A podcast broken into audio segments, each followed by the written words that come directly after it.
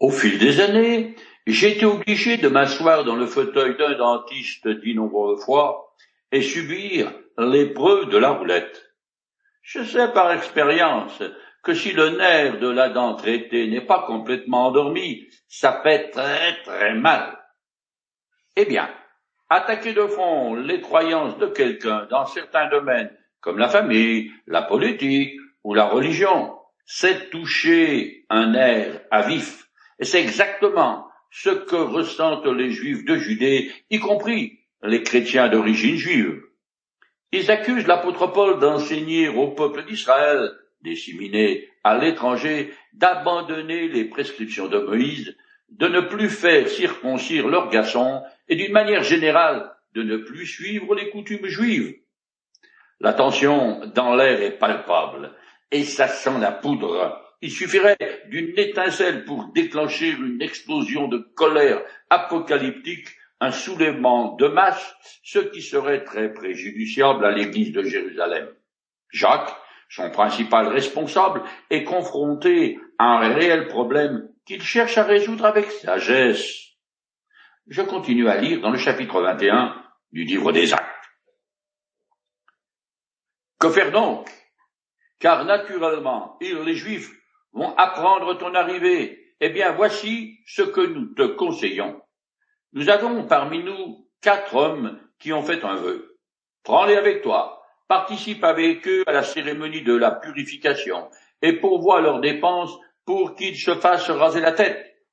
Ainsi tout le monde saura que les bruits répandus sur ton compte n'ont aucun fondement, mais qu'au contraire, tu continues toi-même à observer les prescriptions de la loi. Paul aurait pu essayer d'expliquer le pourquoi du commun de ce qu'il enseigne, mais ça n'aurait probablement pas suffi à calmer les esprits, et il se serait engagé dans des discussions interminables qui valait mieux éviter. Un acte public attestant franchement le respect de Paul pour la loi, devrait satisfaire tout le monde. Jacques et les responsables de l'Église proposent donc à l'apôtre de s'associer publiquement à des croyants encore attachés à la loi de Moïse, et même de les encourager dans leur pratique. Les détails du vœu nous sont inconnus, mais il s'agit très certainement du Naziréa, qui est expliqué dans le livre des Nombres. En général, ce vœu est fait pour une durée limitée, et celui qui le fait s'engage à ne pas consommer d'alcool, de raisin sous n'importe quelle forme que ce soit, de se laisser pousser les cheveux et de ne pas toucher un cadavre. Une fois le temps du vœu écoulé, le naziréen se rase la tête, brûle ses cheveux à titre d'offrande et fait un sacrifice très onéreux. Or, ces quatre hommes sont manifestement trop pauvres pour acheter et offrir quoi que ce soit. C'est là qu'interviennent la bonne volonté et le portefeuille de Paul, qui doit s'associer avec ceux qui sont zélés pour la loi de Moïse. L'apôtre accepte la proposition de Jacques, car, en agissant ainsi, il montre qu'il est réellement libre par rapport au rite de la loi de Moïse, car il peut soit les suivre, soit les ignorer. Paul confirme ainsi l'un des grands principes de son ministère qui est de se faire à tous, juifs ou païens, afin de leur présenter la grâce de Dieu en Jésus-Christ et les gagner à l'évangile. La proposition de Jacques contribue à la réalisation de l'un des objectifs du voyage de l'apôtre à Jérusalem, l'unification des juifs et des païens dans l'Église. Quant aux sacrifices qui doivent être offerts à la fin du vœu, s'ils ont vraiment eu lieu. Pour Paul, ils représentent une commémoration de l'œuvre de Jésus-Christ sur la croix. En fait, de tels rites auront également lieu pendant le règne de mille ans de Jésus sur terre. Les rites complexes et contraignants de la loi de Moïse sont déroutants pour quiconque n'ait pas de culture israélite et sous le régime de la grâce, les sacrifices d'animaux pour expier les péchés sont vivement condamnés par l'auteur de l'épître aux Hébreux. Il affirme de la manière la plus solennelle que quiconque retourne au système sacrifiel de l'ancienne alliance pour couvrir ses péchés est maudit à tout jamais sans possibilité de repentance. Ça fait froid dans le dos. Pour finir, La proposition faite à Paul semble judicieuse. Cependant, on peut se demander si elle est dictée par une prudence toute humaine ou par la sagesse d'en haut.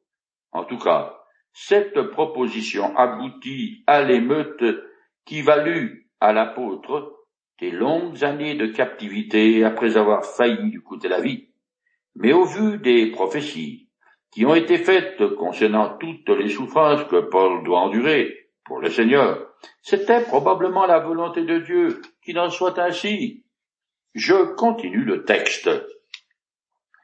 Quant aux païens devenus croyants, voici les recommandations que nous leur avons données par lettre à la suite de nos délibérations qu'ils ne mangent ni viande sacrifiée à des idoles, ni sang, ni viande d'animaux étouffés, et qu'ils s'abstiennent de toute inconduite sexuelle. Le lendemain donc, Paul emmena ses hommes et participa avec eux à la cérémonie de purification. Puis il entra dans la cour du temple, où il déclara à quelle date la période de la purification serait achevée, c'est-à-dire à quelque moment où on offrirait le sacrifice pour chacun d'eux.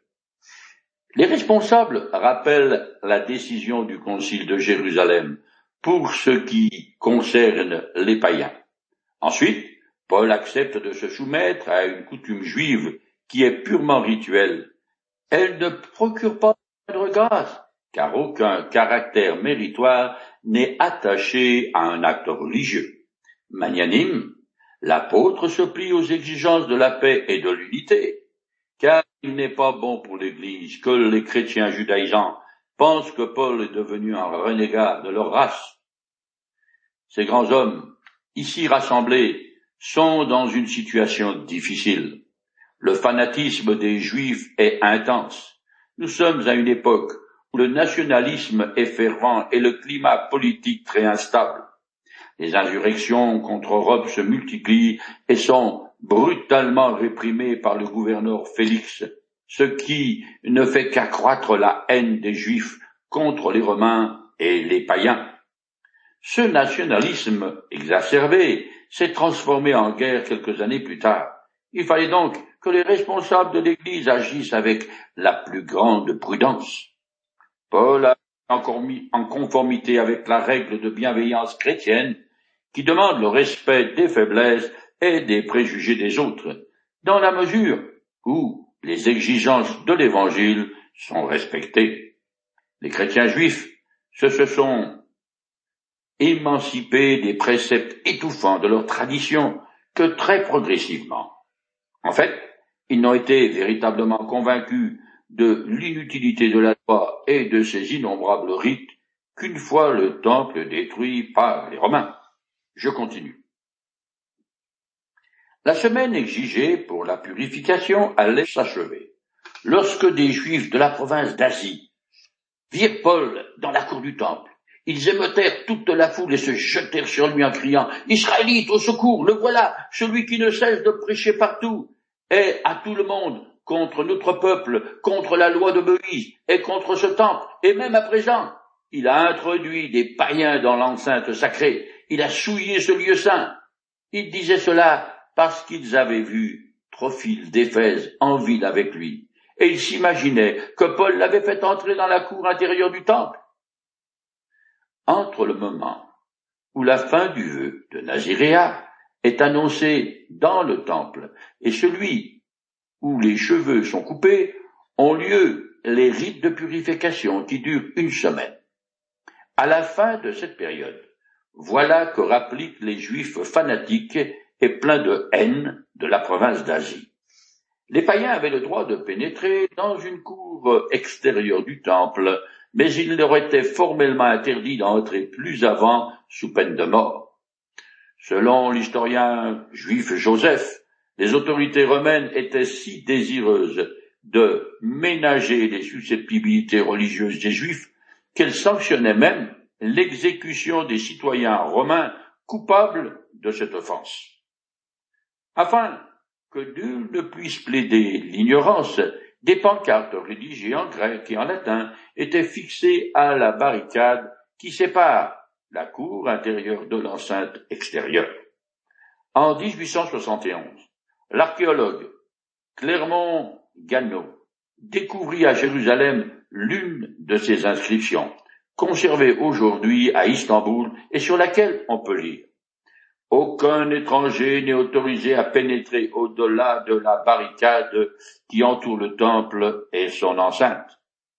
Quiconque sera pris en flagrant délit de contravention sera mis à mort, et ne pourra s'en prendre qu'à lui-même. Un autre écriteau a été découvert dans la ville sainte en 1931. Il est conservé au musée archéologique de Palestine à Jérusalem. Tout ceci explique sans pour autant la justifier, cette violence qui fut orchestrée par les Juifs d'Asie, dont Éphèse est la capitale.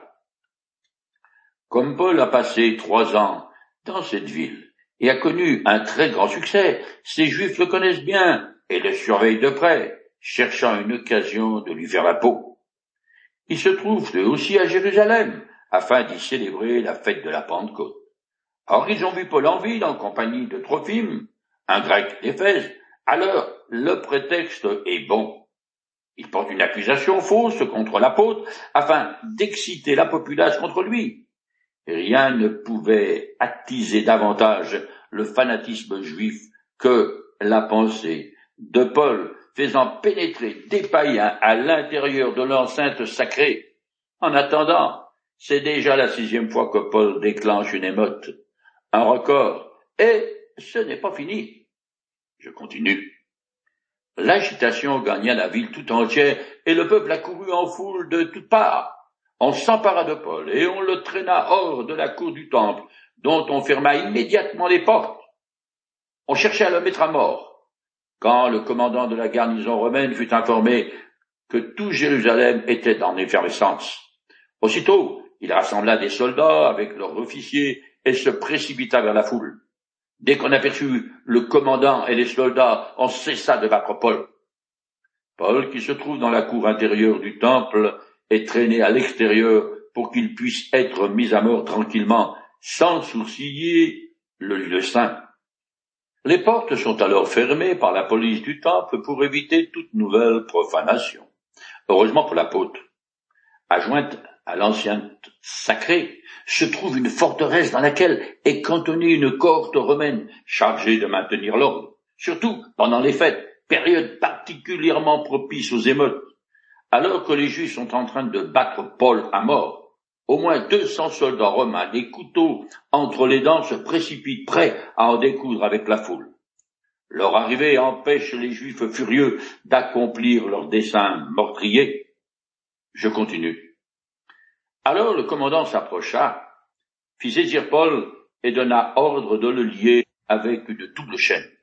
Puis il demanda qui il était et ce qu'il avait fait. Mais dans la foule, les uns criaient une chose, les autres une autre, et le commandant ne put rien savoir de sûr de ce tumulte. Alors il ordonna de conduire Paul à la forteresse.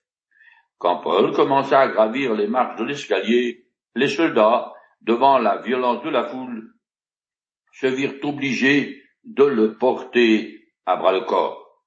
En effet, tout le peuple le suivait en hurlant À mort.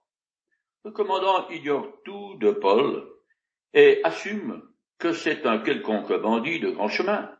Cependant, voulant respecter la loi romaine, il fait front à la foule et il arrache sa victime. La voyant s'échapper, les Juifs fous furieux redouble de violence. Cette scène rappelle ce qui s'est passé pour Jésus-Christ. D'ailleurs, lui-même a dit à ses disciples, le serviteur n'est jamais supérieur à son maître. S'ils m'ont persécuté, ils vous persécuteront vous aussi. Je continue. Au moment où on allait le faire entrer dans la citadelle, Paul demanda au commandant, m'est-il permis de dire quelque chose? Comment? fit l'autre. Tu sais le grec? Tu n'es donc pas cet Égyptien qui a provoqué une émeute dernièrement et qui a entraîné quatre mille rebelles au désert Le tribun appelle ce rebelle des sicaires, c'est-à-dire des hommes du poignard. C'est le nom qu'on donnait aux fanatiques juifs qui parcouraient le pays pour fomenter des troubles. L'épisode en question est rapporté par l'historien juif Joseph et a eu lieu en l'an 54. Durant cette période troublée, surgissaient de faux prophètes qui tentaient de soulever le peuple contre Rome. Ça se soldait toujours par un échec lamentable, et le pire est à venir, puisqu'en l'an 70 eut lieu un immense bain de sang, une nouvelle diaspora et la destruction de Jérusalem et de son temple, exactement comme Jésus l'avait prédit. Je finis le chapitre 21. Non, répondit Paul, je suis juif, né à Tars en Cilicie, et citoyen d'une ville assez importante. Je te prie, permets-moi de dire quelques mots au peuple. Le commandant lui en accorda la permission. Alors Paul, debout sur l'air marche, fit signe de la main à la foule. Il se fit un grand silence, et Paul leur adressa la parole en araméen. Paul commence à sortir? Ses cartes de visite. Sa réponse prouve qu'il n'est pas l'Égyptien rebelle en question et explique pourquoi il connaît le grec. Il assure le commandant qu'il est juif, ce qui lui donne le droit d'être dans le temple. Il est originaire de Tars, une ville universitaire et un centre culturel de réputation internationale. C'est là qu'il a suivi ses premières études en langue grecque. Paul ne met pas toutes ses cartes sur la table d'un seul coup. Il garde le meilleur atout pour plus tard. Il ne dit pas encore qu'il est citoyen romain. Il mettra cette cerise sur le gâteau quand la nécessité s'en fera sentir. Et cela ne va pas tarder. Voyant qu'il est autorisé à parler, la foule fait silence. Alors, et afin de plaire à son auditoire, Paul parle dans la langue nationale des Juifs. Nous arrivons au chapitre 22 où Paul se défend devant la foule de l'accusation fausse que les Juifs de la province d'Asie, qui, bavent de haine, ont portée contre lui. Il va parler de son passé de jeune loup et d'inquisiteur sanglant, puis de sa conversion à Jésus et enfin de son appel à exercer un ministère au service du Christ. Je commence à lire ce chapitre. Mes frères et mes pères, dit-il, écoutez, je vous prie, ce que j'ai à vous dire pour ma défense. Lorsqu'ils l'entendirent parler en araméen, le calme se fit plus grand encore. Paul s'exprime dans un dialecte proche de l'hébreu que tous les juifs comprennent.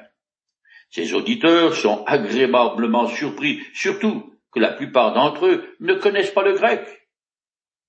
Les cinq premiers mots de sa défense sont exactement les mêmes que ceux d'Étienne, le premier martyr de l'Église dont Paul avait approuvé le mort. Sa mort et son discours ont dû marquer l'apôtre d'une trace indélébile. Ces Juifs sont les frères de sang de Paul, et comme il voit parmi eux des vieillards ou des membres de la Cour suprême juive, il les honore en les appelant Père. Je continue le texte. Je suis juif. Je suis né à Tars en Cilicie. Mais j'ai été éduqué ici, à Jérusalem. C'est Gamaliel qui fut mon maître. Il m'a enseigné avec une grande exactitude la loi de nos ancêtres. Et j'étais un partisan farouche de la cause de Dieu, comme vous l'êtes tous aujourd'hui. Paul choisit bien ces mots afin d'apaiser ses auditeurs. Il s'identifie totalement aux Juifs en leur disant qu'il est comme eux, mu par un zèle ardent.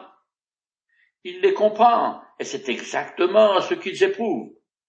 Ce n'est pas de la flatterie, car il sait qu'au fond de ce fanatisme, il y a un zèle sincère, quoique aveugle pour la tradition des pères. Gamaliel était un rabbin très estimé. Quiconque le prenait pour maître avait une belle carrière devant lui. Non seulement Paul, n'a aucun ressentiment contre ceux qui ont essayé de l'assassiner, mais il leur parle avec amour, voulant les gagner à Jésus-Christ. Pour l'apôtre, c'est ça qui compte et non sa vie. Je continue. Paul reprit, J'ai combattu à mort ce qu'on appelle la voie, en faisant enchaîner et jeter en prison des hommes et des femmes. Le grand prêtre et tout le conseil des responsables du peuple peuvent témoigner que je dis vrai car c'est d'eux, précisément, que j'ai reçu des lettres de recommandation pour nos frères. Je suis alors parti pour Damas, bien résolu de faire enchaîner et de ramener à Jérusalem, afin de faire punir tous les adhérents de cette voie que je trouverai là-bas. Comme j'étais en chemin, et que j'approchais de Damas tout à coup, vers midi, une vive lumière resplendit du ciel et m'a enveloppé. Je suis tombé à terre et j'ai entendu une voix qui me disait, Saul, Saul, pourquoi me persécutes-tu?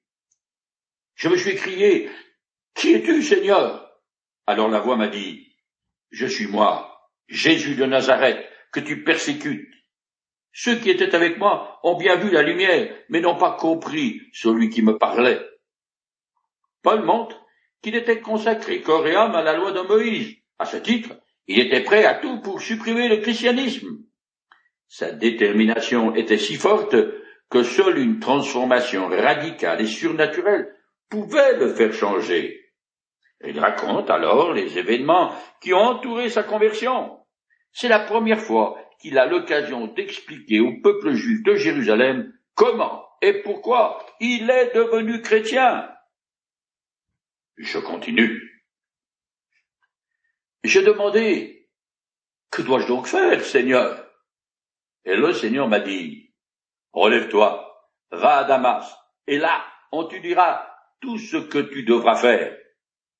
Mais je n'y voyais plus. L'éclat de cette lumière m'avait aveuglé. Alors mes compagnons m'ont pris par la main pour me conduire. Et c'est ainsi que je suis arrivé à Damas. Il y avait là un certain Ananias, un homme pieux, qui observait fidèlement la loi. Il était estimé de tous les juifs de la ville. Il est venu me trouver, s'est tenu près de moi et m'a dit, Saul, mon frère, recouvre la vue. À l'instant même, je vis de nouveau, et je l'ai vu. Alors il m'a dit, le Dieu de nos ancêtres t'a choisi d'avance pour te faire connaître sa volonté, pour que tu vois le juste et que tu entendes sa voix car tu seras son témoin devant tous les hommes pour leur annoncer tout ce que tu as vu et entendu. Et maintenant, pourquoi tarder? Lève-toi, fais-toi baptiser et sois lavé de tes péchés en te confiant dans le Seigneur. Le discours de Paul est très juif afin de bien communiquer avec son auditoire. Ananias, qui est venu le chercher après sa conversion, est décrit comme un homme pieux qui observait fidèlement la loi. L'apôtre parle du Dieu de nos ancêtres et appelle Jésus le juste, un titre qui dans l'Ancien Testament désigne le Messie. Le récit de la conversion de Saul de Tarse, qui devint le grand apôtre Paul, est répété plusieurs fois dans le livre des Actes, parce que cet événement est capital à plus d'un titre. Il explique le revirement extraordinaire de ce grand inquisiteur violent, mais aussi de grande culture et intelligence, est très érudit. Saul était alors en passe de devenir l'un des principaux chefs de la nation juive quand Jésus-Christ l'a arrêté net dans son élan. D'un point de vue humain, on peut dire que Paul a eu beaucoup de chance que Dieu lui fasse miséricorde. Il l'a choisi pour deux raisons que l'apôtre nous donne lui-même dans ses écrits. Je les cite. Mais Dieu m'avait mis à part dès avant ma naissance, et, dans sa grâce, il m'a appelé à le connaître. Moi qui étais auparavant un blasphémateur, un persécuteur, un homme emporté. Mais il m'a été fait miséricorde parce que j'agissais par ignorance, dans l'incrédulité de toute éternité, le Dieu souverain a mis à part Paul. Puis dans sa grâce, il l'a appelé et sauvé. De plus, il a fait de lui son serviteur. Dieu n'a pas tenu compte de sa conduite passée, pourtant entachée de violence. Si Saul de Tarse a pu recevoir la vie éternelle, le chemin du ciel est vraiment ouvert à quiconque. Il suffit de faire comme lui, de s'humilier devant le Seigneur.